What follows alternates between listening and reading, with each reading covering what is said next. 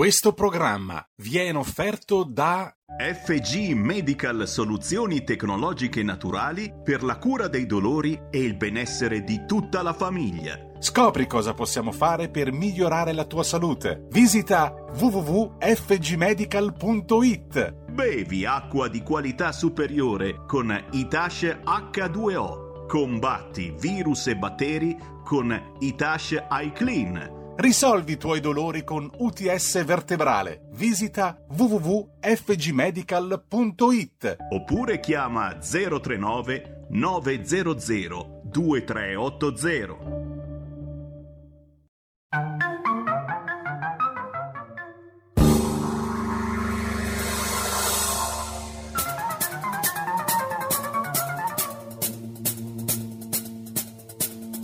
Va ora in onda Zoom, 90 minuti in mezzo ai fatti. Conduce Antonino Danna.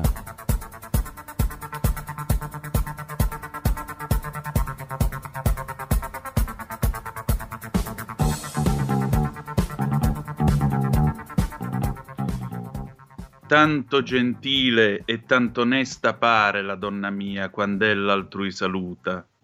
C'ogni lingua de ven, tremando muta, e gli occhi non l'ardiscon di guardare. Ella si va, sentendosi laudare, benignamente d'umiltà vestuta, e par che sia una cosa venuta da cielo in terra a miracol mostrare. Mostrasi sì piacente a chi la mira, che dà per gli occhi una dolcezza al core, che intender non la può chi non la prova. E par che della sua labbia si muova un spirto soave pien d'amore, che va dicendo all'anima sospira. Vi abbiamo letto tanto gentile e tanto onesta pare da La vita nova di Dante Alighieri. Amiche e amici miei, ma non dell'avventura, buongiorno! Siete sulle magiche, magiche, magiche onde di RPL. Questo è Zoom, 90 minuti in mezzo ai fatti, in edizione eh, ristretta eh, del eh, giovedì, buon Dante D, buon, eh, buona ricorrenza a celebrare il sommo poeta, anche perché egli, l'immenso, non poteva che essere anche lui di passaggio per un saluto quantomeno qui a Zoom. E allora cominciamo subito la nostra trasmissione.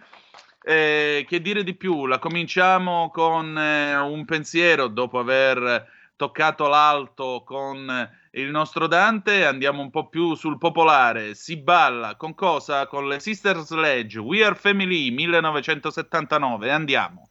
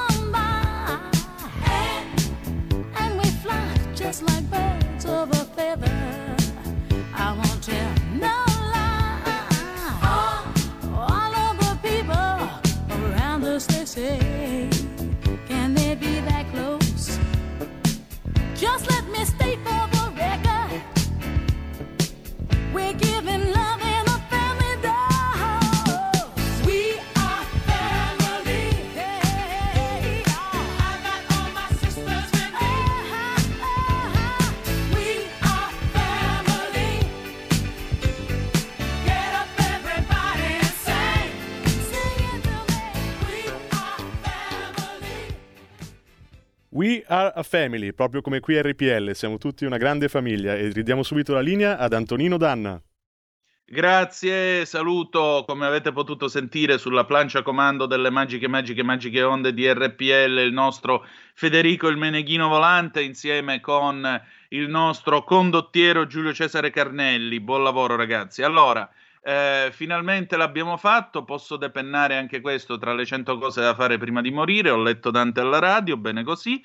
Allora, cominciamo subito il nostro faccia a faccia. Il 20 marzo scorso con una eh, con un decreto del presidente turco Recep Tayyip Erdogan, eh, l'Europa, sì, la Turchia ha lasciato, ha abbandonato la Convenzione di Istanbul. La Convenzione di Istanbul è il primo strumento internazionale che è giuridicamente vincolante che crea un quadro giuridico completo per proteggere le donne contro qualsiasi forma di violenza ed è stata messa a punto dal Consiglio d'Europa. È, ehm, è un provvedimento europeo, uno dei provvedimenti europei per i quali eh, si giustifica l'esistenza dell'Unione Europea stessa, è una convenzione del Consiglio d'Europa sulla prevenzione e la lotta alla violenza contro le donne e la violenza domestica, tecnicamente parlando, e tra l'altro, eh, diciamo così, caratterizza questa convenzione, una, la, la, violenza contro le donne è una violazione dei diritti umani, una forma di discriminazione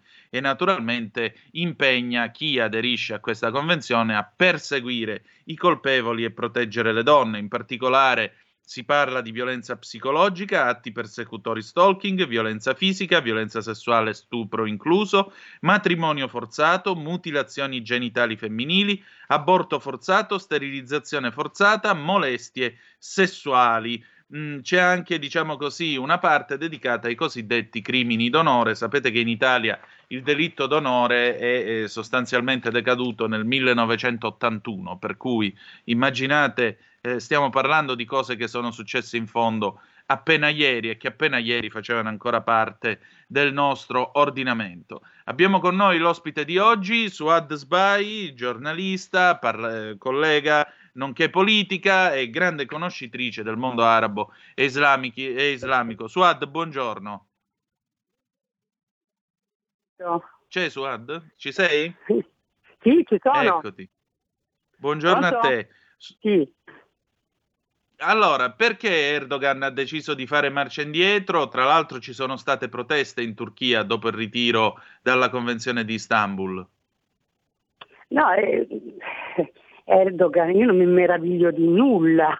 Erdogan eh, no, non è una persona né credibile né è un, un dittatore, lo sanno tutti. Io eh, quello che mi meraviglia è che il Consiglio d'Europa che adotti anche una convenzione eh, sulla prevenzione della lotta contro la violenza nei confronti delle donne e la violenza domestica, come hai ben detto, contro l'infumulazione, contro eh, i ripudi, contro, contro contro eh, i diritti umani.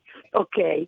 Eh, non mi meraviglio perché intanto è stato un errore firmarla in un paese dove non rispetta i diritti umani. Erdogan eh, vuole portare, Erdogan mm, già sta portando il popolo turco al, al, Medioevo totalmente, eh, sta rieslamizzando il popolo turco e non dimentichiamo che Erdogan è il capo della fratellanza musulmana oggi che eh, diciamo, porta un progetto ampio, un progetto eh, come diceva, eh, ha scritto Besson eh, nel 2005 eh, in un documento che aveva trovato in Svizzera, un, in una banca custodita in Svizzera, eh, dove c'erano i 12 punti del progetto della fratellanza, della fratellanza musulmana. Lui non sta facendo altro che portare avanti suo, eh, la sua ideologia e la sua politica. È sulla testa purtroppo de, de, di tutti, del, della, de, del, intanto del popolo turco che io invece di fare delle convenzioni con, con Erdogan io lo porterei al Tribunale dell'AIA per rispondere a tutti i crimini che sta facendo ai giornalisti torturati nei carceri del, della Turchia, eh, delle donne incarcerate solo perché eh, hanno osato manifestare, eh, io direi del popolo turco, perciò fare una convenzione firmata in un paese canaglia è stato un errore madornale. Una convenzione del genere l'avrei fatta a Vienna, l'avrei fatta eh, in un paese, diciamo, eh, occidentale, occidentali, siccome sono tematiche molto importanti e se ne stavano scrivendo tanti paesi, aderendo tantissimi paesi su questa convenzione, però di che stiamo parlando? Stiamo eh, diciamo seri, ecco, tra di noi almeno eh, una convenzione del genere eh, serve, è servito pochissimo, cioè, perché non c'è stato un lavoro importante della stessa Europa portando dei programmi, dei progetti contro, eh, contro, la mutilazione genitale, contro la violenza delle donne. Dimentichiamo che un'altra cosa che un, in Turchia nel 2020 sono state uccise eh, più di 400 più di 409 donne solo eh, sulla violenza, eh, 409, insomma un termine, e nessuno ha pagato, nessuno ha pagato perché eh, sono protetti dai vari eh, giudici locali. Perciò non, non, mi meraviglia nulla, cioè alla fine cioè, di che cosa? È fatto bene il nostro Presidente eh, diciamo, del Consiglio eh, a attaccare questa, insomma, ecco le sue parole, dico abbandonare eh, la, Convenzione di Istanbul è stato un grave passo indietro alla difesa dei diritti umani e valori ehm, identitari dell'Unione Europea. Ma di che parliamo? L'entità europea con la Turchia? Ma di che?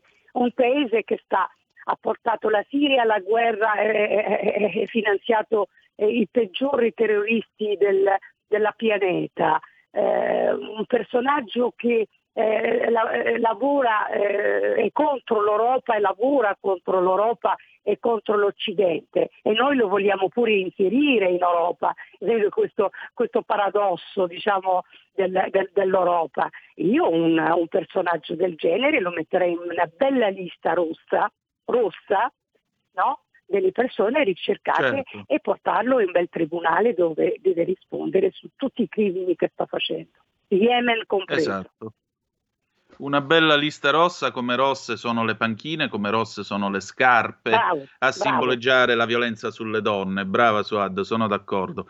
E tra l'altro 346 642 7756. Del... Mm eh, l'8 marzo no, che le donne vanno difese. Non è vero, non c'è nessuna difesa, non c'è nessun programma di difesa. Se io, io sfido chiunque, adesso noi abbiamo un numero verde che risponde alle donne, insomma, all'associazione, noi le donne non, possiamo, non abbiamo nessun posto dove metterli ci rispondono eh, noi abbiamo posto solo per chi asilo politico è appena arrivato con i barconi, ma donna eh, vittima di violenza eh, oggi, italiana o straniera che sia, non, ha, non possiamo trovare un posto, non troverete neanche una stanza per lei o per un figlio, non si trova. E di che parliamo? Appunto. Ecco, c'è un messaggio che ci manda l'ascoltatore Edi Mecchia. Erdogan è uguale a Serraj ai fratelli musulmani, eh, non co- come Haftar che è un laico e va d'accordo con El Sisi. E poi aggiunge Europa l'Europa apre alla Turchia ma non ad Israele. Perché? Ma eh, per, perché? Perché è la fratellanza musulmana, il primo progetto della fratellanza musulmana è anti-Israele e allora tutti si, eh, si adeguano. Eh, io oggi sceglierei 10.000 volte eh, un paese come Israele che un paese come la Turchia lo dico tranquillamente, come ha fatto il Marocco qualche giorno fa, come hanno fatto eh, i Marat Arabi e anche loro, eh, per quanto no, erano contro, oggi il primo alleato è Israele. La Turchia è un paese canaglia, lo ripeto, lo ripeto senza problemi senza... e qualcuno viene a dirmi il contrario. Certo, eppure però c'era stato un tentativo di colpo di Stato per rovesciare eh il governo dell'Hitler di Ankara, solo che ahimè eh, è fallito. Cioè, questo ce lo dovremmo tenere vita natural durante? Ma è perché è fallito e questo intanto eh, bisogna farsi delle domande, è fallito perché ha avuto comunque un aiuto dalla Russia, eh, l'ha, l'ha, l'ha salvato quella notte che doveva essere una notte buia per, per, Erdogan e la libertà per i turchi è stato salvato perché avevano tutti un accordo privilegiato. Eh, che, che, sicuramente la Russia stessa oggi si ne pente, eh, eh sicuramente, eh, però io continuo e lo dico sempre, tutti i paesi dove insomma, le donne sono trattate eh, peggio delle bestie, eh, scusate la parola, eh, Iran compresa che eh, eh basta andare a vedere quante donne vengono uccise dal governo tutti i giorni, me basta questo, non bisogna, ecco, l'Europa si deve fare mia colpa, cioè tutti i giorni, non deve avere, certo è importante perché l'accordo economico per carità sono importanti, uno può dire non si può fare a meno, eh, lo so, però nel senso bisogna anche decidere ok, il rapporto economico ma anche il rapporto di diritti umani. Se vogliamo essere delle persone diciamo per i diritti umani, se noi chiudiamo gli occhi eh, un occhio ci facciamo l'accordi, l'altro occhio lo chiudiamo, allora eh, siamo complici tutti quanti di questa situazione eh, Erdogan può fare stracciare qualsiasi convenzione dal, dalla mattina alla sera. Ecco, tu hai appena twittato tra l'altro una tua dichiarazione su Alman News 24, eh, oltre a chiedere appunto di eh, uscire dalla, dalla, diciamo così, dalla convenzione di Istanbul, eh, dici giustamente, eh, ci aspettiamo che una dura condanna alla decisione della Turchia arrivi anche dalle femministe di casa nostra e spero che abbiano il coraggio di stigmatizzare la decisione di Ankara. A questo punto è il caso che tutti i paesi firmatari della Convenzione di Istanbul decidano di abbandonarla per rifondare l'accordo per la lotta contro la violenza nei confronti delle donne e la violenza domestica in un luogo che sia davvero democratico. Questo lo dichiari tra l'altro in quanto presidente dell'Associazione a tutela delle donne ACMID Donna Onlus, perché è giusto, è giusto dire anche questo. Eh, volevo dire alla regia, telefonate oggi, visto il tempo che abbiamo a disposizione, non possiamo prenderle. Per favore, mandateci WhatsApp 346 642 7756. Grazie.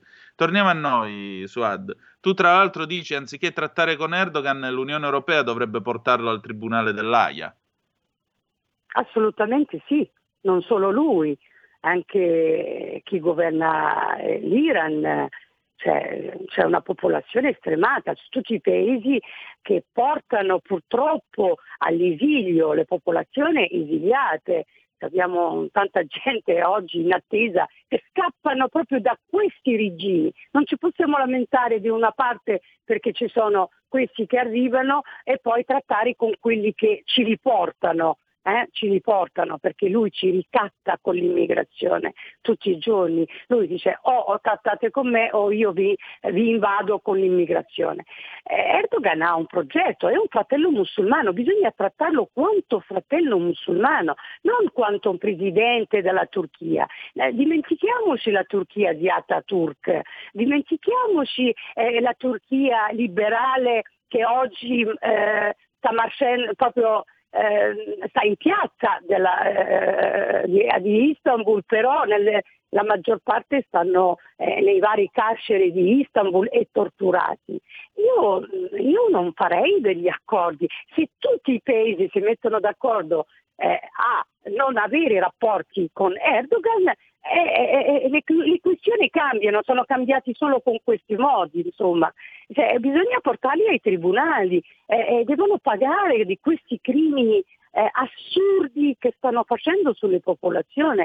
Io eh, in tempi non sospetti, l'ho detto anche su altri eh, da, da, da, da, Ahmadinejad a, a Catanei, a, a tutti, insomma, non, però non dimentichiamo anche un'altra cosa, quel regime che vediamo oggi in Turchia che sta eh, eh, portando alla reislamizzazione delle popolazioni. Lo vediamo in Europa oggi, attenti, tutta Europa, dalla Francia all'Inghilterra a, a, al Belgio all'Italia stessa sono pieni di dirigenti della fratellanza musulmana, stanno facendo di tutto per entrare, far parte della politica e azzittire tutti quelli che osano criticare questi regimi. Li avremo anche noi, eh? stessi qua, in Occidente questi personaggi, e che avranno anche dei, eh, diciamo, dei posti importanti nella politica, perché loro hanno i mezzi,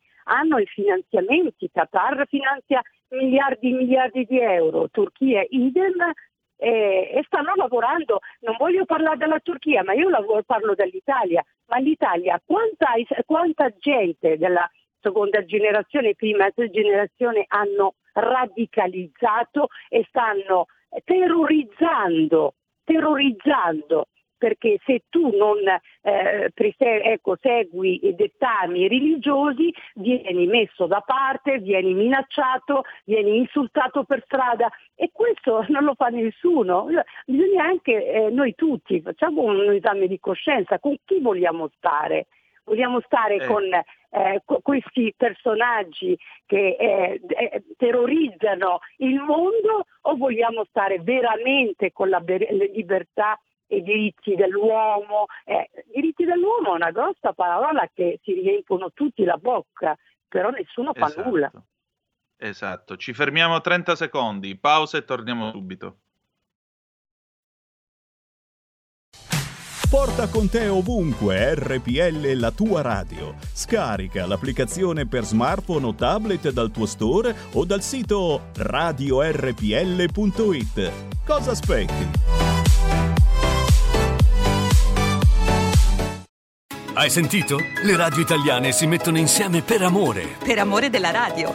Una grande storia meritava uno straordinario futuro. Nasce l'app Radio Player Italia 140 stazioni in una sola rete. Scegli la tua preferita e ascolta il suono perfetto del digitale. Gratis, senza registrazione, senza interruzioni. Compatibile con tutti i device. Naviga, esplora e scopri l'universo dell'audio. Ti sorprenderà. Scarica Radio Player Italia. Il futuro batte con la radio nel cuore.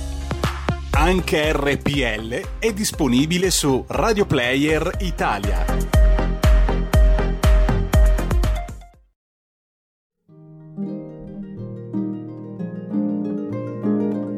Cari ascoltatori, vi ricordiamo che l'angolo della musica classica, condotto in studio da Auretta Pierotti Cei, cambia orario. Andrà in diretta ogni sabato a partire dalle 13. Appuntamento con la grande musica.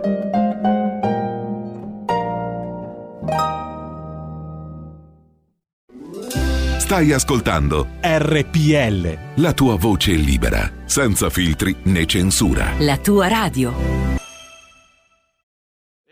rieccoci di nuovo sulle magiche, magiche, magiche onde di RPL. Questo è Zoom 90 minuti in mezzo ai fatti. Antonino Danna al microfono con gradita ospite, come sempre, Suad Sbai. Suad, però io ti voglio provocare un pochino. Eh, sì, tu dici d'accordo, non facciamo più affari con la Turchia. Chi lo dice alla Germania che, ne, che la usa come fabbrica cacciavite? Scusami, non ho sentito la domanda, scusa. Tu dici, tu dici giustamente, non vogliamo più avere a che fare con la Turchia. Allora io ti dico un po' provocatoriamente, e chi lo dice alla Germania che della Turchia si serve come un'enorme fabbrica? È come ci serviamo di, come una grande fabbrica della Cina e non mi sembra che la eh. Cina rispetti i diritti umani, non va questa cosa, eppure compriamo perfino eh, la carta igienica, cioè, eh, purtroppo è questo, sono scelte della vita, o ricominciare con un progetto eh, ampio e veramente serio sui diritti umani, oppure trattiamo, compriamo di tutto con questa gente. Ma anche la Turchia andrebbe in valore se la Germania non compra più niente e non fa più quelle, non tratta più con, con la Turchia. Eh? Non è eh, uno invece di prendere dalla Turchia, scegliere un altro paese che è meno malvagio di, della Turchia, insomma, della Turchia di Erdogan, non della Turchia, perché la Turchia è un'altra cosa. a Turchia Certo. i turchi un'altra cosa, sono altre cose, altre persone. E, e la Turchia eh, della fratellanza musulmana di Erdogan. Certo.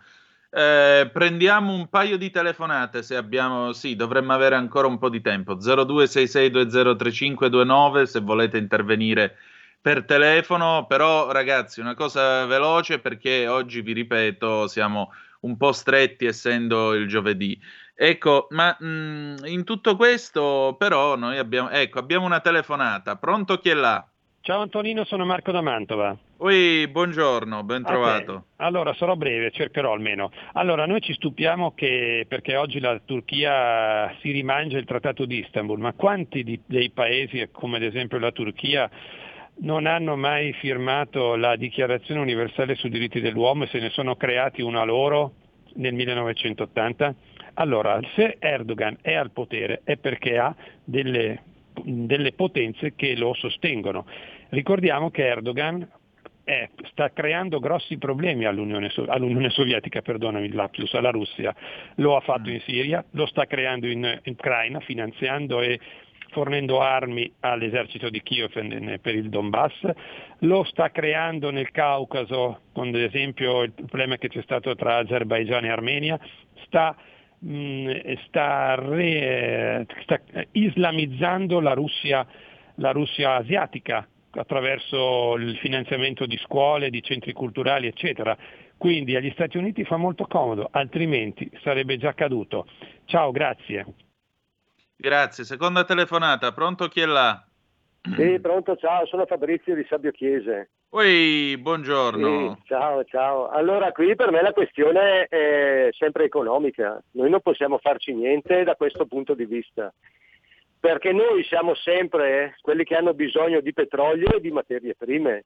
Noi siamo quelli che fanno passare le navi dalla Cina che arrivano da noi presso il canale di Suez. Praticamente sempre paesi limitrofi musulmani, sempre paesi islamici.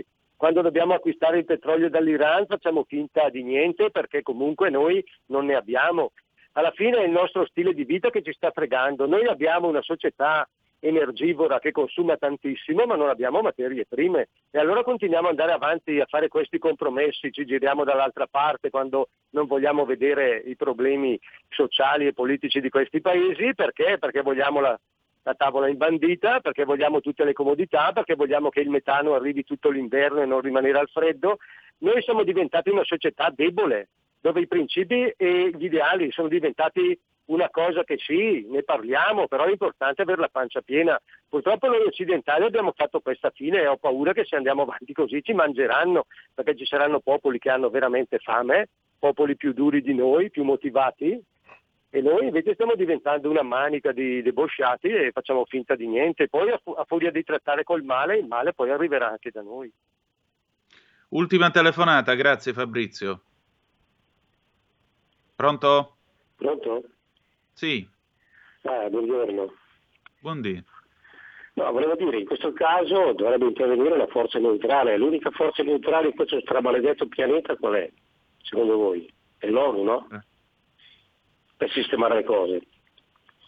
Sì, l'ONU so, però ha un consiglio di sicurezza nel quale quando si decide si possono, se uno dei membri del consiglio di sicurezza ha il potere di paralizzare l'attività eh, di tutta l'ONU. Quindi immagini quando si decide di eh, fare un intervento dei caschi blu in Turchia, la Russia o la Cina prendono e dicono no, noi non vogliamo questo intervento e paralizzano tutto ciò. E quindi l'ONU non serve a niente in questo caso. Suad, allora, mh, brevemente ci avviamo alla conclusione. Mi pare che Marco da Mantova la mettesse più sul politico, quindi la funzionalità di Erdogan eh, come eh, diciamo personaggio che può creare problemi o dare fastidio alla Russia. Dall'altro lato Fabrizio Sabbio Chiese che dice alla fine noi siccome viviamo consumando petrolio, se vuoi aiutare questo paese brucia petrolio e allora bruciare petrolio significa mantenere anche determinate situazioni che non sono certo rispettose dei diritti umani. Come rispondiamo a questi due ascoltatori? Hanno, hanno, ragione, ci mancherebbe altro, solo sul fatto della, de, della, risoluzione di Istanbul non andava fatta a Istanbul, andava fatta in altro paese eh, perché è stata fatta solo nel 2011, non nel 2000, eh, 80, eh, 2000, 1980 scusami, eh, è stata fatta solo nel 2011. Eh, trattare, eh, sono, sono, punti di vista, non è vero che la, la Russia è in crisi, la Russia eh, lo tiene amico perché eh, gli permette il passaggio per, per, per, per, il petrolio, il gas, eccetera, altri altre cose diciamo eh, economici, ma io non entro sul fatto economico, cioè eh, noi o abbiamo un'identità nostra, diciamo, occidentale, europea, che io faccio una risoluzione, la faccio in Europa e eh, chi vuole scriversi si scrive, ma quelli che non si eh, aderiscono a questa diciamo, risoluzione potrebbe avere delle sanzioni punto, ma non andare a farla proprio in un paese come eh, la Turchia, eh, è fatta in, in, un altro paese. Eh, certo è complesso, non è che in 20 minuti cioè, possiamo spiegare le, i problemi economici con la Turchia o con l'Iran, però l'embargo eh, de, sull'Iran ha funzionato diciamo la verità, ha funzionato perché comunque dei paesi che comunque gli dai un out-out, dice ok, o rispetti alcuni dettagli o niente.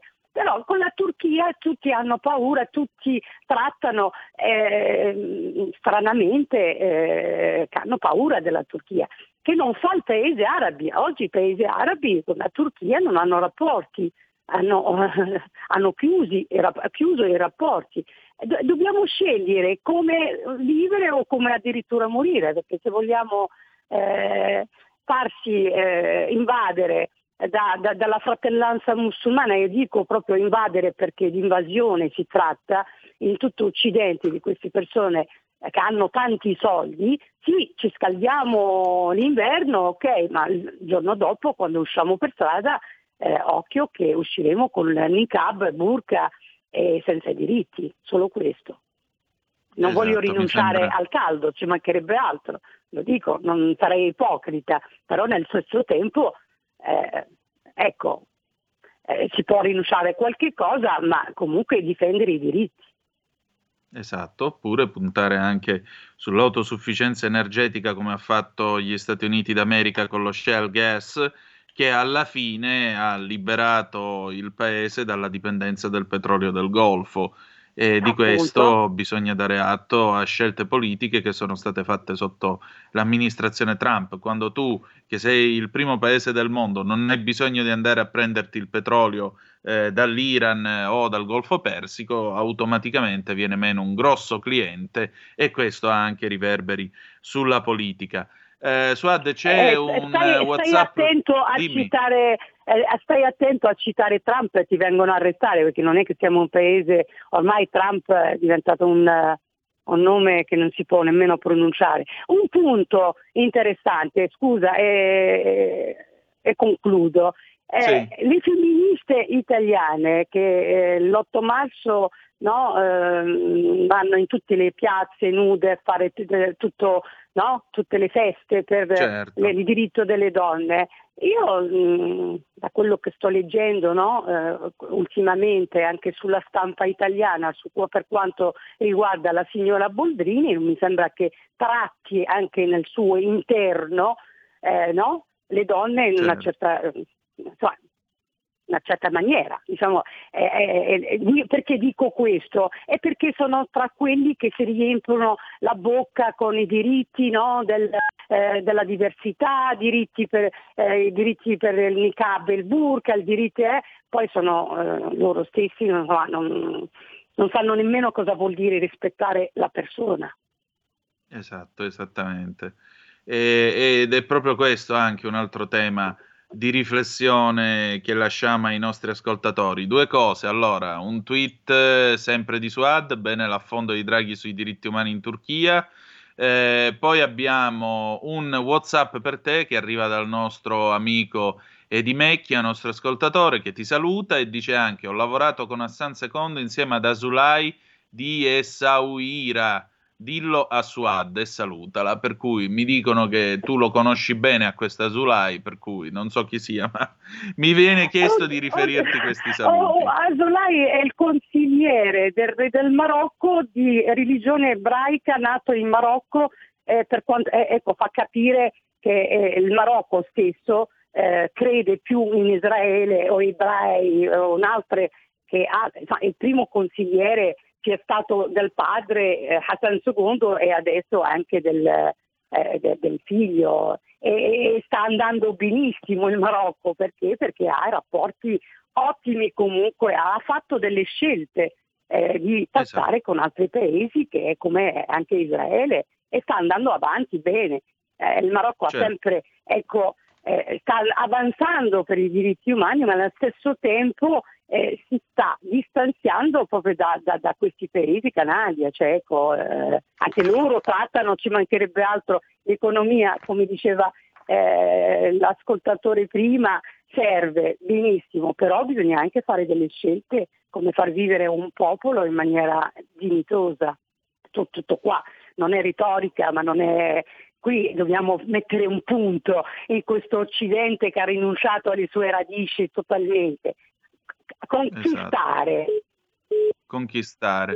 Grazie Suad, io spero di averti di nuovo presto in trasmissione, grazie davvero. Pronto? Eh, penso, sia caduta, caduta penso, che sia caduta. Eh... Ok. E allora ci scusiamo con eh, Suad Sbai, la ringraziamo ancora una volta della sua partecipazione e adesso, signore e signori, è con noi la ragazza di campagna, Gemma Gaetani.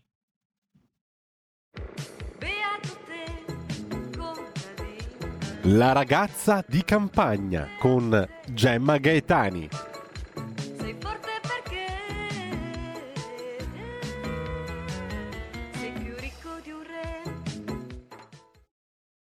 Gemma, buongiorno, direttamente dalle pagine di salute e benessere della verità, come ogni lunedì e come ogni giovedì qui da noi. Allora, cominciamo subito eh, il tuo spazio. Mi piace molto quello che hai scritto eh, nel pezzo uscito lunedì. Dice: Quando oggi si parla di società rifiuti zero, medicina naturale, semivegetarianesimo, eh, slow cooking, allevamento sostenibile, importanza della cultura, memoria, soprattutto in area progressista, si dovrebbe avere l'onestà intellettuale di affermare che tutte queste idee non sono affatto di primo e proprio pelo, essendo già state pensate e soprattutto realizzate, indovinate un po' dove, nei monasteri. Benvenuta. Ciao Antonino, buongiorno Ciao. e buongiorno a tutti. Sì, io si sarà capito che ho, sono molto critica nei confronti dell'area progressista, ma perché l'ho conosciuta molto bene, quindi mm. eh, insomma mi piace, come si dice, demistificare. Ci hanno insegnato questa parola all'università e per me insomma, è molto importante e mi piace appunto notare come molto spesso mh, diciamo, da, quella, proprio da quell'area di pensiero, ecco, diciamo così, eh, provengano delle affermazioni affermazioni che poi a ben guardare o non sono Com- sono completamente false o sono leggermente diverse da come vengono dette. E quindi eh, mi, mi, colpisce poi notare alcuni cortocircuiti, no? per esempio l'area progressista è eh, orgogliosamente atea, lotta per la laicità estrema, insomma assoluta dello Stato, poi però se vai a guardare è vero che molte, molte delle, delle idee che si eh, propinano, che tirano fuori, insomma primo non sono state inventate da loro nella storia, proprio non sono loro i primi che le hanno pensate, eh, ma eh, sono invece eh, sono, originano proprio nell'area eh, che intellettualmente, ideologicamente è eh, avversaria della loro e ovviamente siccome mh, tendono diciamo, secondo me un po' a giocare sporco, questo è il, il concetto che hanno no? di rapporto con l'avversario, eh, ovviamente non lo dicono, però è così perché effettivamente senza i monasteri molto probabilmente noi non avremmo neanche le città così come sono strutturate oggi perché certo. mi ha molto colpito facendo, io ho fatto delle ricerche sulla scia di questo libro molto bello, Ricette e segreti dei monasteri, eh, che si occupa appunto dei monasteri francesi, perché è stato scritto da due autori francesi, però sulla scia di questo libro poi mi sono incuriosita un pochino, poi i monasteri anche per noi sono eh, fondamentali, San Benedetto che è diciamo centrale proprio nella storia dei monasteri, è un santo nostro, no? Quindi, e addirittura il monastero nasce sulla, sulla, base della regola scritta da San Benedetto, insomma quindi è, era un tema nostro.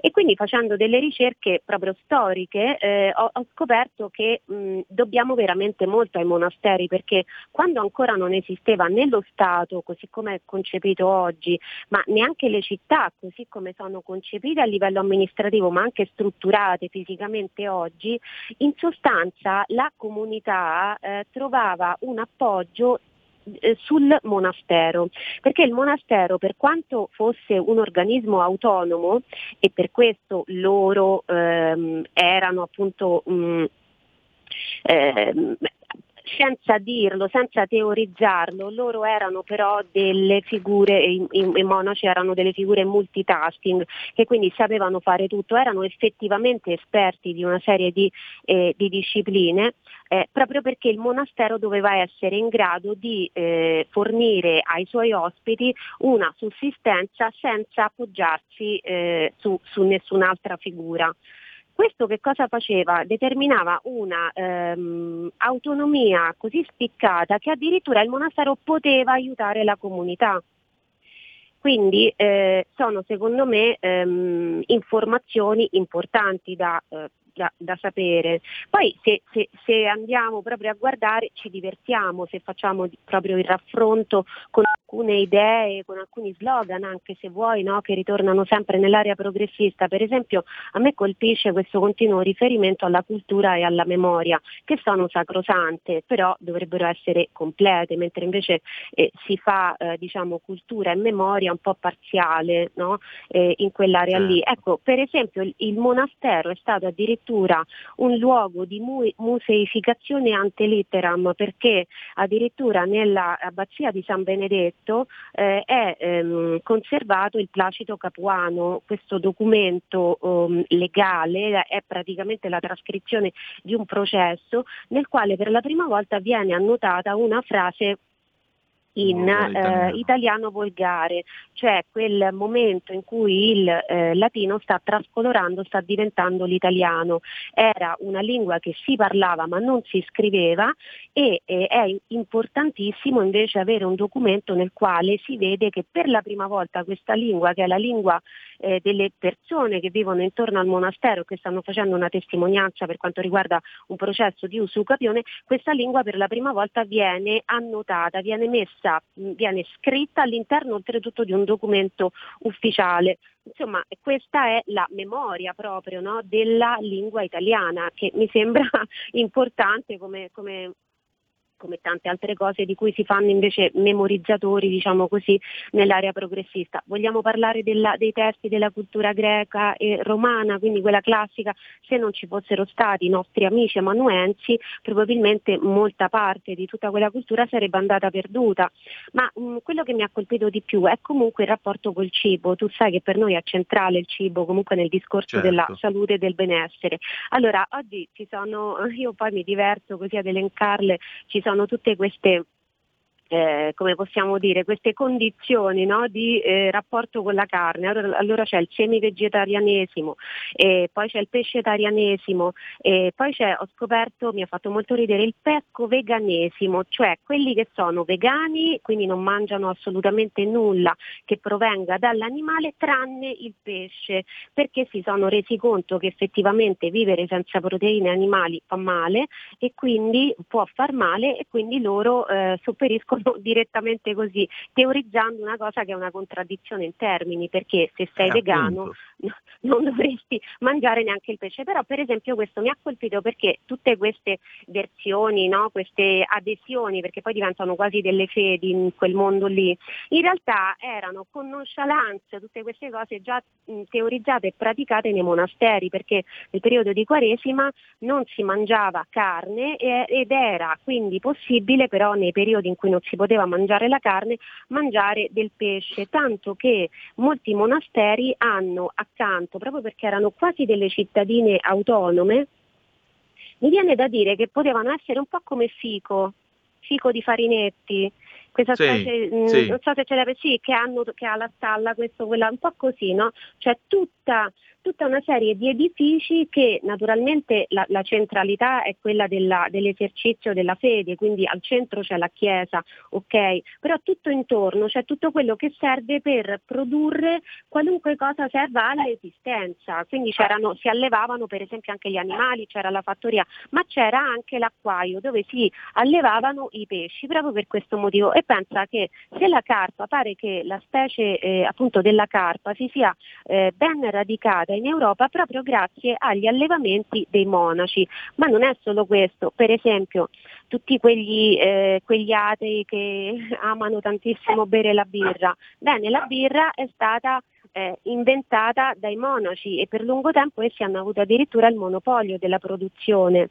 Eh, ci sono delle leggende, queste non sono, effettivamente sono un po' leggende sul fatto che lo champagne sia stato inventato da Don Perignon, però insomma i monaci eh, erano anche dei produttori di eh, bevande, alcune abbiamo visto, ti ricordi qualche settimana fa il latte di mandorle e anche, Sì. di, alcune, be- eh, eh, anche di alcune bevande alcoliche. E questo secondo me è molto importante. Un'altra cosa che loro sapevano ben prima di noi era eh, per esempio l'importanza della stagionalità dell'alimentazione. Quindi eh, che, che è molto importante, vuol dire, sai, oggi si parla molto di eh, slow life, no? più o meno il concetto che, che a un certo punto hanno tirato fuori è questo qui, cioè vivere secondo i ritmi della natura. E loro lo facevano già, Mm, si parla poi di chilometro zero, ecco, lo- il Monaco era talmente a chi- tanto a chilometro zero che non è che andava a comprare nel negozio vicino oppure eh, mh, che andava dal contadino più vicino, era egli stesso contadino e i prodotti erano talmente tanto a chilometro zero che provenivano dall'orto che coltivava direttamente lui. Quindi in, in realtà io non, non voglio poi sempre polemizzare. Però è bello, diciamo, dare, eh, mettere i puntini sulle insomma, no? Esatto. e ricordare, ricordare che nella la spiritualità cattolica può essere una spiritualità anche in- alla quale ispirarci, anche se non si eh, aderisce, se non si crede poi no? a, mh, a tutta la parte religiosa. Esattamente tra l'altro come avviene nel momento in cui abbiamo tutta una serie di persone per dire che fanno la mindfulness, fanno tutta una serie di, di- di- di esercizi no? anche fisici che riguardano altre religioni senza però, lo yoga per esempio, senza però aderire alla parte religiosa. A me piace dire, il mio intento è dire a queste persone guardate potete fare la stessa cosa con eh, la- il cattolicesimo che in più appartiene direttamente alla nostra cultura, quindi nessuno ci deve spiegare poi e, e magari non lo capiamo neanche bene il buddismo, il taoismo, questo e quell'altro. E quindi il, il senso è questo. Comunque una cosa che mi piace eh, sottolineare anche è questa. Eh, hai presente i macaron?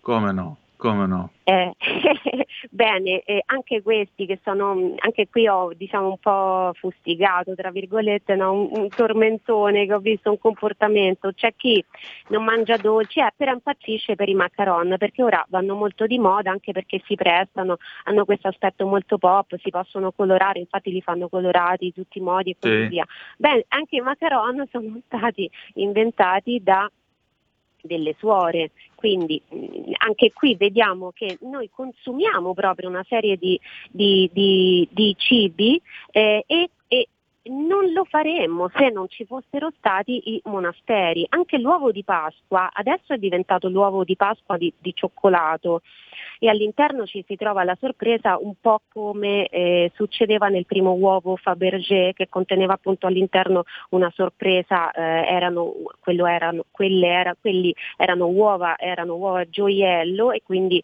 eh, parliamo di tutt'altra cosa, però mh, l'uovo eh, nasce nella cultura contemporanea come dono pasquale eh, perché- una- per due motivi. Ehm, uno proprio pratico, perché in Quaresima non si potevano mangiare le uova, allora queste venivano messe da parte, addirittura venivano mantenute, spiega questo libro, nella cera perché fossero eh, eh, fresche più a lungo possibile e poi quando finalmente arrivava la Pasqua le si poteva consumare e le si doveva consumare per festeggiare e quindi si regalavano anche ai bambini, a, a, alle persone diciamo, che vivevano anche all'esterno del, del, monastero e soprattutto si consumavano anche eh, preparando i dolci per festeggiare la Pasqua che infatti sono notoriamente ricchi di uova c'è per esempio la pastiera napoletana che prevede tantissime uova per l'impasto della frolla, ma anche per il ripieno, ha veramente tante uova nel ripieno. La pastiera napoletana infatti è, è molto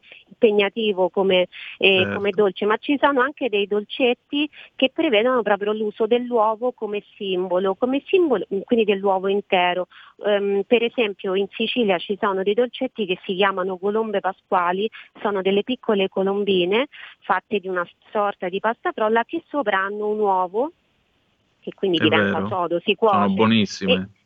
Eh, io non le ho mai mangiate, però le ho viste e hanno sopra, sono trattenute da una croce di pasta frolla. Perché? Perché l'uovo è comunque simbolo della risurrezione, perché Gesù esce appunto dal sepolcro, no? eh, così come il, eh, il tuorlo oppure il pulcino nel momento in cui appunto si fa, ehm, l'uovo è appunto fecondato e lo si fa e si arriva appunto al pulcino, esce dal, diciamo così, dalla pietra, eh, rompe la pietra tra virgolette del guscio.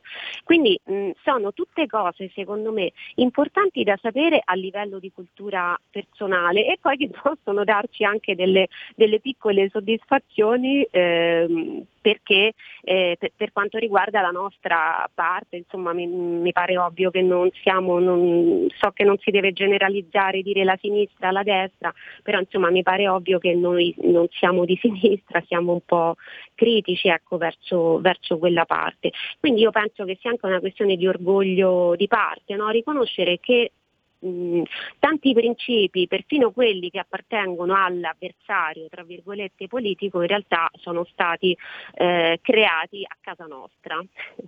Esatto, Gemma, io ti ringrazio come ogni giovedì del, del tuo contributo, grazie anche per questo bellissimo viaggio che ci hai portato a fare nei monasteri. Ci ritroviamo giovedì prossimo con te, però attenzione, seguite Gemma con il suo spazio salute e benessere ogni lunedì sulla verità. Grazie Gemma.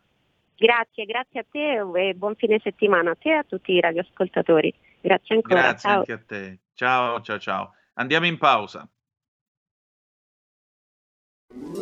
Stai ascoltando RPL. la tua voce libera, senza filtri né censura. La tua radio. La radio si modifica, semplifica, da plus la musica purifica. Dove vuoi, dove vuoi, con chi vuoi, rilassati e vai. La digital radio non ti molla mai. Mi abbandono in questo viaggio, digitalizzo la frequenza con il suono che è uno spasso. Se penso a prima non ci credo, yo. Da plus è la svolta, qui lo dico e qui lo spiego. Digital Radio, il suono perfetto. Dub Plus. Anche RPL, la tua radio, è in Digital Radio. Porta con te ovunque RPL la tua radio. Scarica l'applicazione per smartphone o tablet dal tuo store o dal sito radiorpl.it. Cosa aspetti?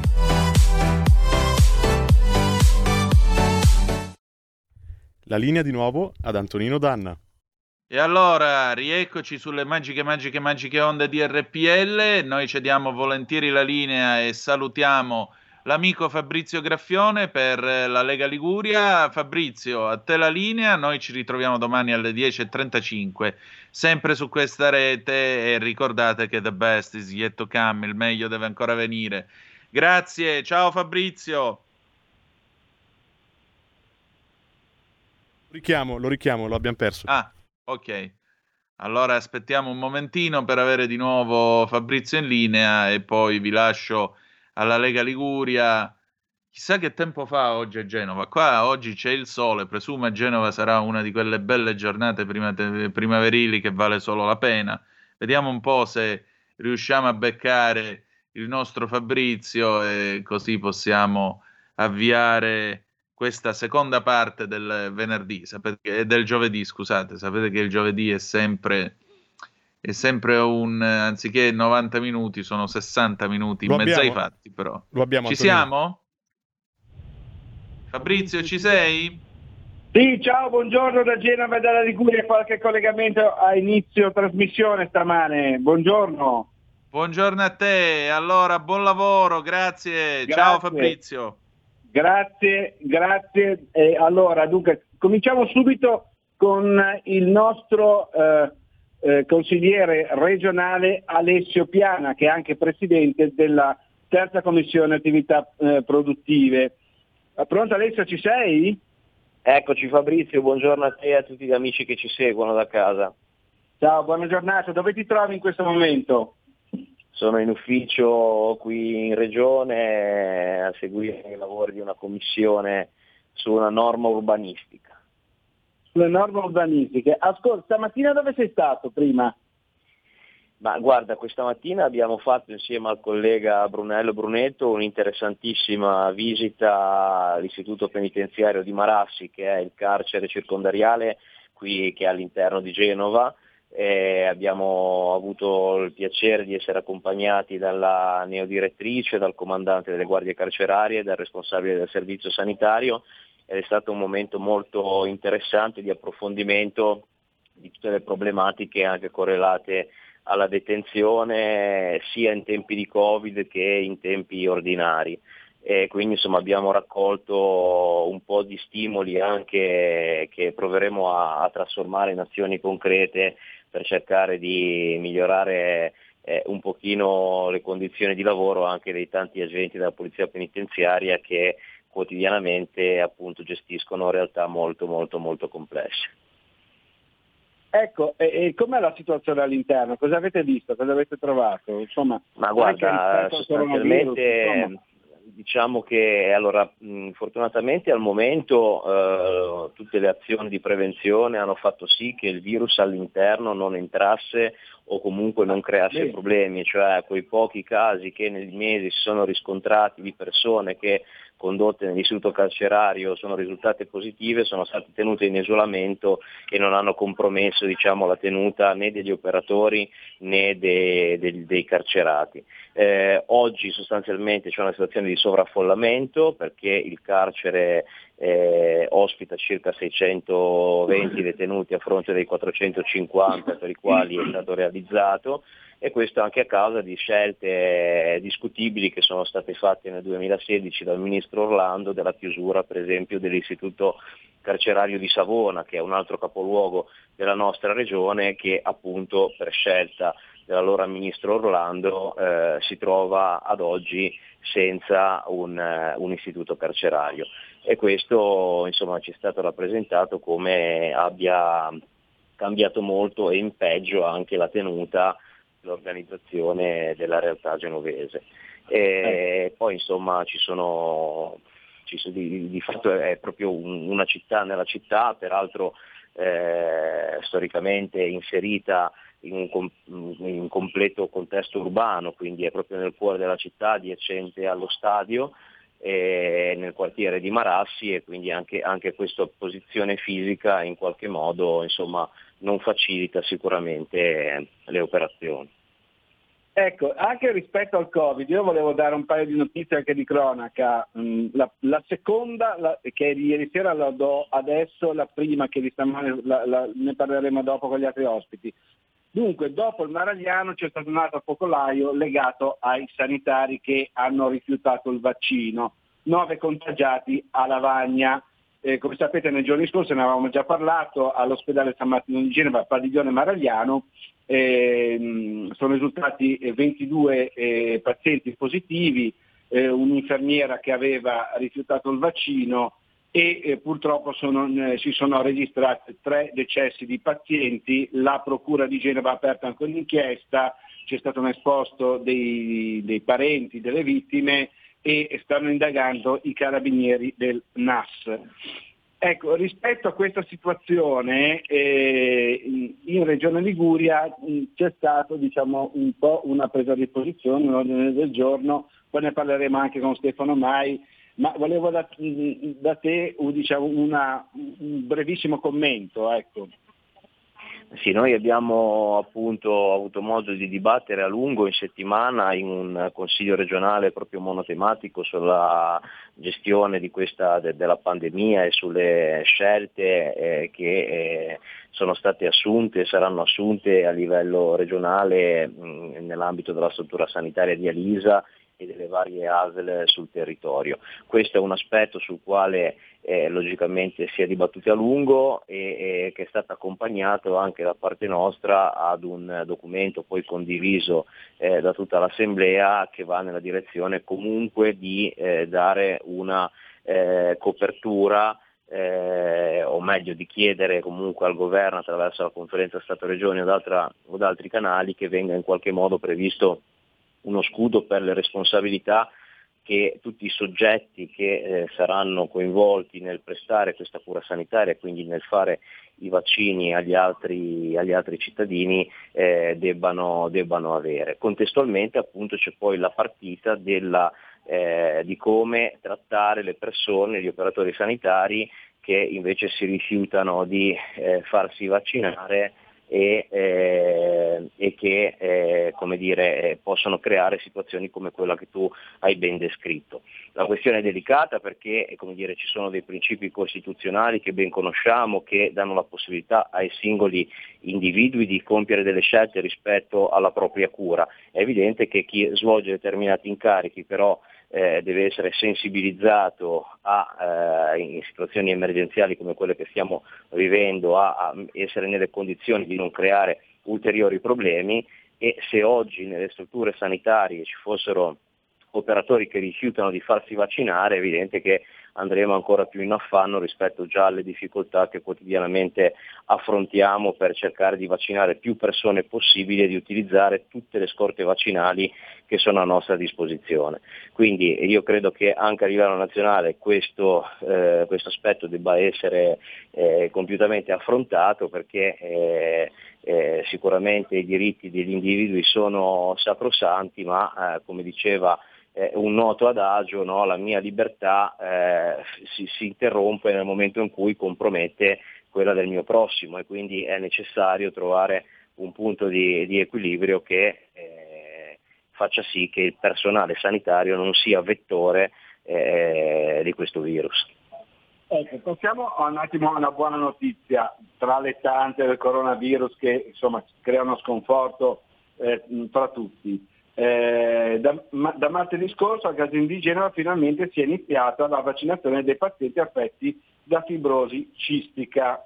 Ecco, un passo in avanti sì. diciamo per proteggere Questo è un le, passo le in avanti, mi fa piacere che tu, abbia, che tu, lo abbia, ricordato perché credo eh, anche da quello che ci viene riferito dalle, dalle associazioni che si sono fatte carico eh, delle persone che vivono questa, questa patologia, credo siamo stati la prima regione in Italia ad organizzare in maniera capillare eh, la vaccinazione non solo per eh, i eh, pazienti affetti ma anche per eh, i, diciamo, i familiari, coloro che si prendono cura dei minori, eh, de- delle persone che sotto 16 anni non possono essere vaccinate direttamente, esatto, ma appunto hanno bisogno comunque di assistenza.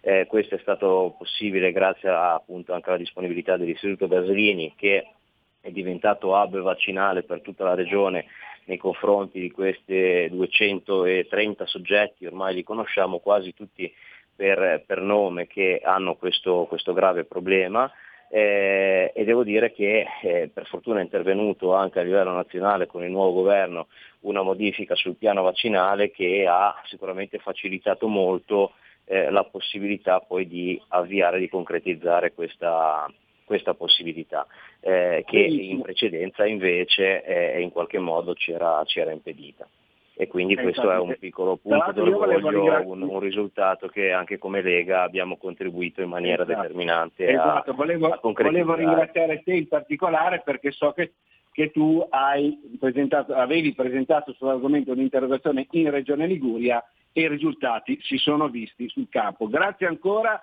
al nostro consigliere regionale presidente della terza commissione attività produttive di Regione Liguria, Alessio Piana. Ciao Ale, buona giornata e buon lavoro. Ciao, buona giornata buon lavoro e un saluto a tutti gli amici. Ciao, ciao grazie ciao. Ale. Passiamo subito al nostro secondo ospite della mattinata, che è il nostro capogruppo regionale eh, Stefano Mai. Dicevo, la seconda notizia che vi volevo dare è che stamattina, notizia di cronaca, eh, c'è stata un'inchiesta nei giorni scorsi della Guardia di Finanza, eh, risposta agli esami mh, permessi, inviati su Whatsapp, dice la Guardia di Finanza dietro pagamento, un professore genovese esterno all'Università di Genova e 22 studenti sono stati denunciati dai finanzieri.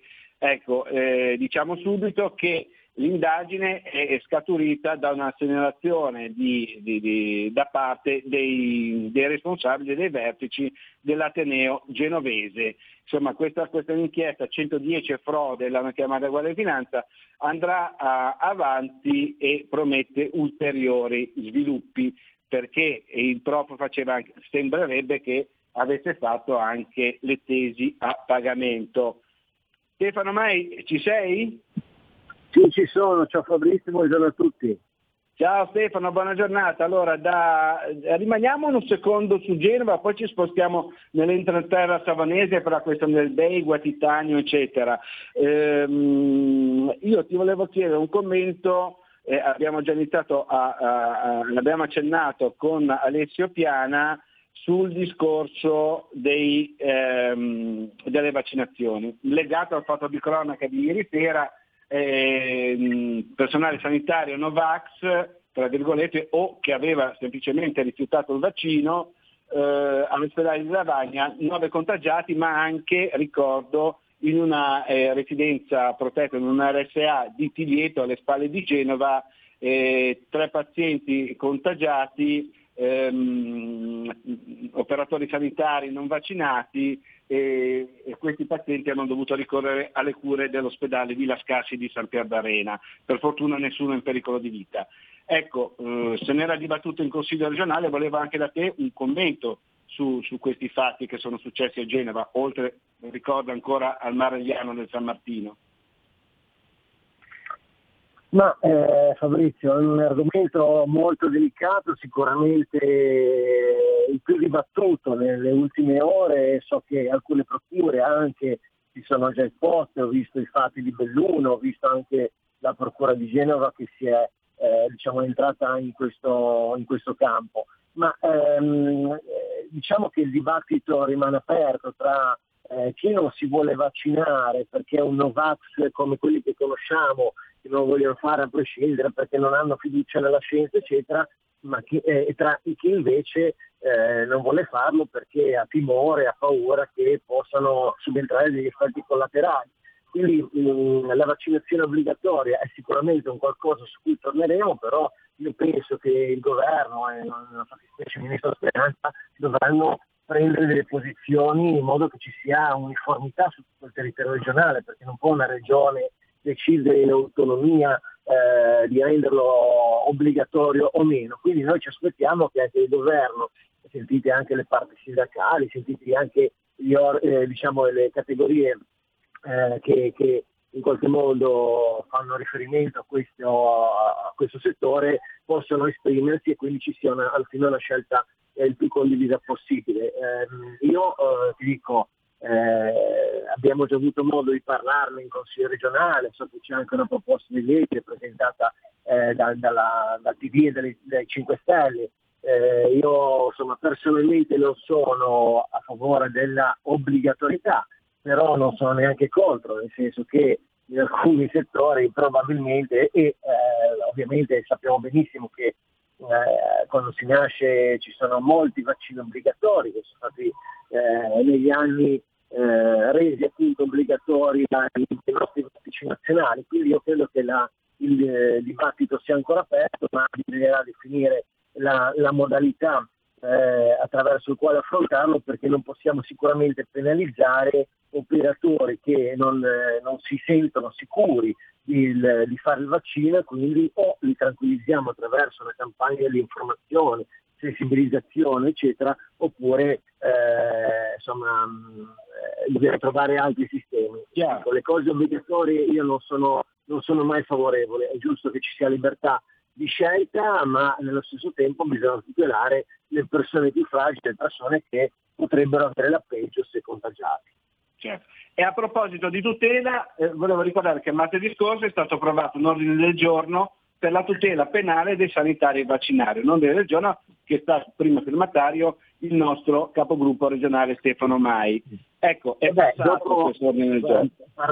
Confrontandoci con molti operatori, dopo che sono state aperte delle indagini penali a carico di alcuni operatori sanitari che avevano somministrato, inoculato il vaccino, che peraltro vuol dire non è una loro scelta di inocularlo meno un tipo o, o l'altro, Viene, ci sono delle regole ministeriali, delle linee ministeriali e quindi eh, fanno il loro, esattamente il loro lavoro, quello che gli è chiesto di fare, gli è stato chiesto di fare. Quindi eh, si sono aperte alcune indagini penali eh, dopo che in, alcuni casi a seguito alla vaccinazione sono emersi dei problemi, delle complicazioni e qualcuno ha portato anche alla morte purtroppo del paziente. E eh, noi riteniamo che in un momento così complicato in cui dobbiamo avere la massima potenza nel, il massimo numero di operatori ovviamente eh, che possano rendersi disponibili a eh, somministrare i vaccini, eh, ci sia tranquillità in questi operatori, perché alla base di, di, di tutti i lavori, la serenità la tranquillità. In questo caso noi abbiamo quindi voluto proporre una sorta di scudo penale, ad alcuni non piace questa terminologia, chiamiamolo scudo vaccinale, chiamiamolo come vogliamo, comunque una tutela affinché possano eh, fare il loro lavoro senza dover, doversi guardare sempre costantemente alle spalle nel caso in cui ci fosse qualche, qualche complicazione. È giusto che ci mancherebbe la magistratura abbia la possibilità di verificare eventuali ehm, eh, problematiche e quindi verificare anche eventuali responsabilità, ma vorremmo che gli operatori che abbiamo definito sempre come eroi eh, certo. siano tutelati. Ascolta, eh, purtroppo abbiamo, siamo in tempi stretti, abbiamo cominciato con qualche minuto di ritardo, mi scuso con te, cambiamo subito pagina, 30 secondi, Titanio sul Begua, Lega contraria a estrazione e le norme non lo consentono, hai dichiarato. Sì. Si sta parlando della più grande miniera, comunque giacimento di titanio o rutilio eh, presente in Europa, si sta parlando di circa 300 miliardi di euro, quindi eh, evidentemente ci sono degli appetiti, noi siamo fortemente contro l'estrazione di questo eh, minerale perché comunque eh, prima di tutto noi siamo, siamo, vicini ai territori, ai sindaci e alle comunità locali che si devono esprimere e devono poter avere voce in capitolo. Secondo tutte le norme che noi abbiamo analizzato, leggi nazionali, leggi quadro, leggi regionali, regolamenti regionali eccetera, piani dei parchi e quant'altro e ancora quanto definito dall'UNESCO, vietano le attività estrattive in quella zona. Quindi noi abbiamo voluto definire eh, una nostra granitica posizione per mettere una pietra tombale su questa vicenda che sta andando avanti dal 1970 e che crea preoccupazione nella comunità locale. Chiarissimo, ti ringrazio per la sintesi e la chiarezza. Grazie ancora al nostro capogruppo regionale Stefano Mai. Buona giornata e buon lavoro Stefano. Ciao a tutti, ciao a tutti. grazie. Ciao, grazie ciao. ancora a te. Passiamo velocissimamente al nostro terzo ospite della mattinata che è il consigliere regionale Brunello Brunetto che è anche presidente della seconda commissione salute e sicurezza sociale. Ciao Brunello, sei in linea? Ciao, buongiorno Fabrizio, buongiorno a tutti. Ciao, buongiorno, so che anche tu sei super impegnatissimo stamane, ti ringraziamo eh, per la tua disponibilità. Dunque, ieri era il gelato day, gelato artigianale. Tu hai detto, io ricordo sempre che eh, Brunello Brunetto è un noto medico qua della, della, Liguria e, e, come mh, Presidente della Commissione Salute diciamo, eh, abbiamo parlato tantissimo di coronavirus, di Covid eccetera, però adesso volevamo un po' dare una mano anche ai nostri artigiani. Dicevo, gelato, gelato day, gelato artigianale, tu hai detto, non è soltanto buono quello fatto dai nostri artigiani, ma è un alimento sano per tutti. Assolutamente. Ehm, allora, il gelato è, è, un alimento sano, è un alimento nutriente. Eh, ovviamente le indicazioni eh, dei dietologi e dei dietisti è quella non di utilizzare il gelato come un'alternativa ad un pasto, ma è un'ottima alternativa ad una merenda. E eh, questo vale per il gelato in senso, in senso generale. Eh, ad un bambino è molto più salutare dare al pomeriggio per merenda un gelato piuttosto che non una merendina eh, di quelle confezionate eh, che ehm, hanno delle caratteristiche non proprio idonee eh, per un bambino.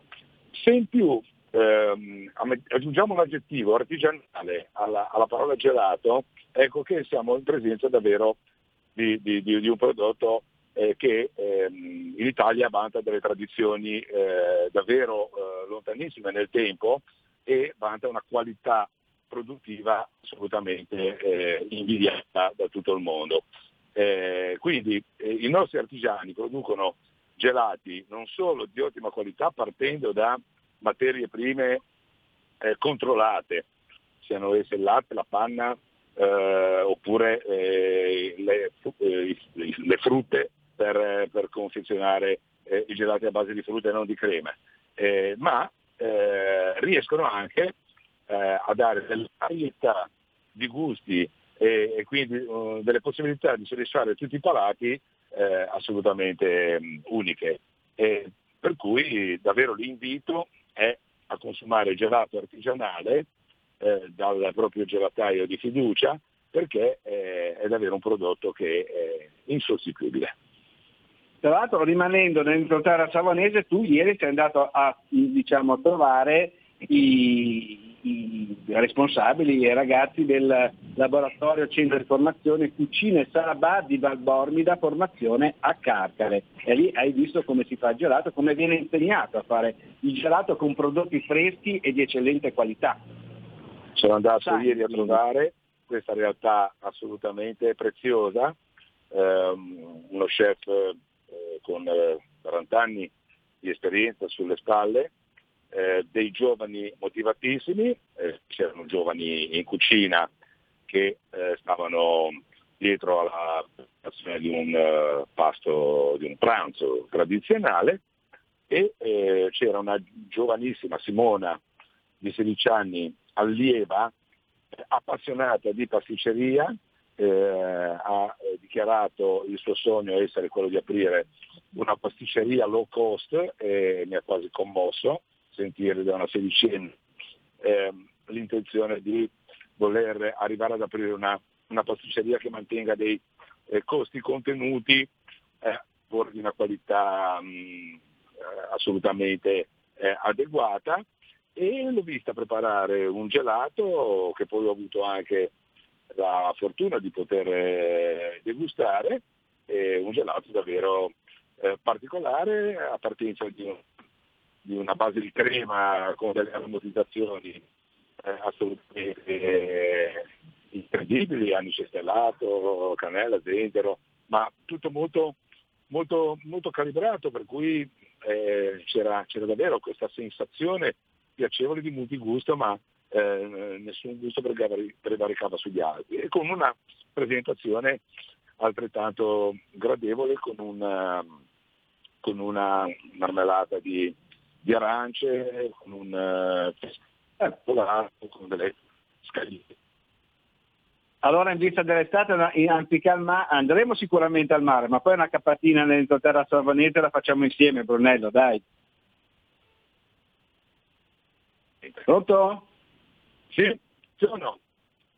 Sì, dicevo, in vista dell'estate, sì. tutti al mare a gustare il gelato, ma anche nell'entroterra eh, samonese, a Carcare, facciamo una capatina insieme. A Carcare a, a, provare, a provare il gelato della scuola. Esatto, Carcare, eh, esatto, esatto. Senti, 30 secondi, 30 secondi, altra notizia di cronaca. Nel frattempo, sempre nel Terra Savanese di vicino, tu sei stato a Cosseria, dove c'è stato il Cristolinio che è stato vandalizzato, ci sono, stati, sono, sono state spezzate le gambe a questa immagine del sì. Cristo e, e sì. Mm, a questa scultura linea e, mm, e, poi lì si sono state conficcate nel costato. Ecco, sì. adesso c'è eh, il, il, pezzo è il, uh, da un restauratore di Savona, mi certo, sembra. Certo, il pezzo è già, è già nelle mani di un restauratore, eh, sapevo, ero stato informato dal sindaco eh, di Cossiera, Roberto Molinaro, un amico una, un ottimo amministratore, eh, che ehm, il, il, pezzo era già, era già, nelle mani del restauratore. Ho voluto comunque andare a rendermi conto di persona eh, del luogo, vedere, vedere, ciò che è rimasto del, del supporto che regge la statua lignea per eh, capire come davvero eh, qualcuno possa essere partito da una strada asfaltata aver fatto un chilometro circa di sterrato per andarsi a, a, a rendere autore di un, di un, gesto così vile. Eh, quindi, quindi eh, ho, voluto, ho, voluto, davvero rendermi conto di persona e vabbè, eh, non so se riuscirò a trasmettere tutto il mio, tutto davvero il mio sconcerto, tutta la mia, la, la mia il mio dispiacere per, una, per, un, per, un, atto di questo tipo. Speriamo che Ma tutta la comunità ligure diciamo, è, rimasto, è rimasta sotto shock per questo diciamo tra virgolette attacco alle nostre radici cristiane naturalmente. Certo, ti ringraziamo certo. Brunello e ti auguriamo buon lavoro, buona giornata. A voi e a tutti gli ascoltatori, ciao Fabrizio. Ciao, grazie ancora, buon lavoro al nostro consigliere regionale Brunello Brunetto, presidente della seconda commissione regionale salute e sicurezza sociale. Da Genova e dalla Liguria è tutto, linea a Milano da Fabrizio Graffione. Avete ascoltato Zoom, 90 minuti in mezzo ai fatti.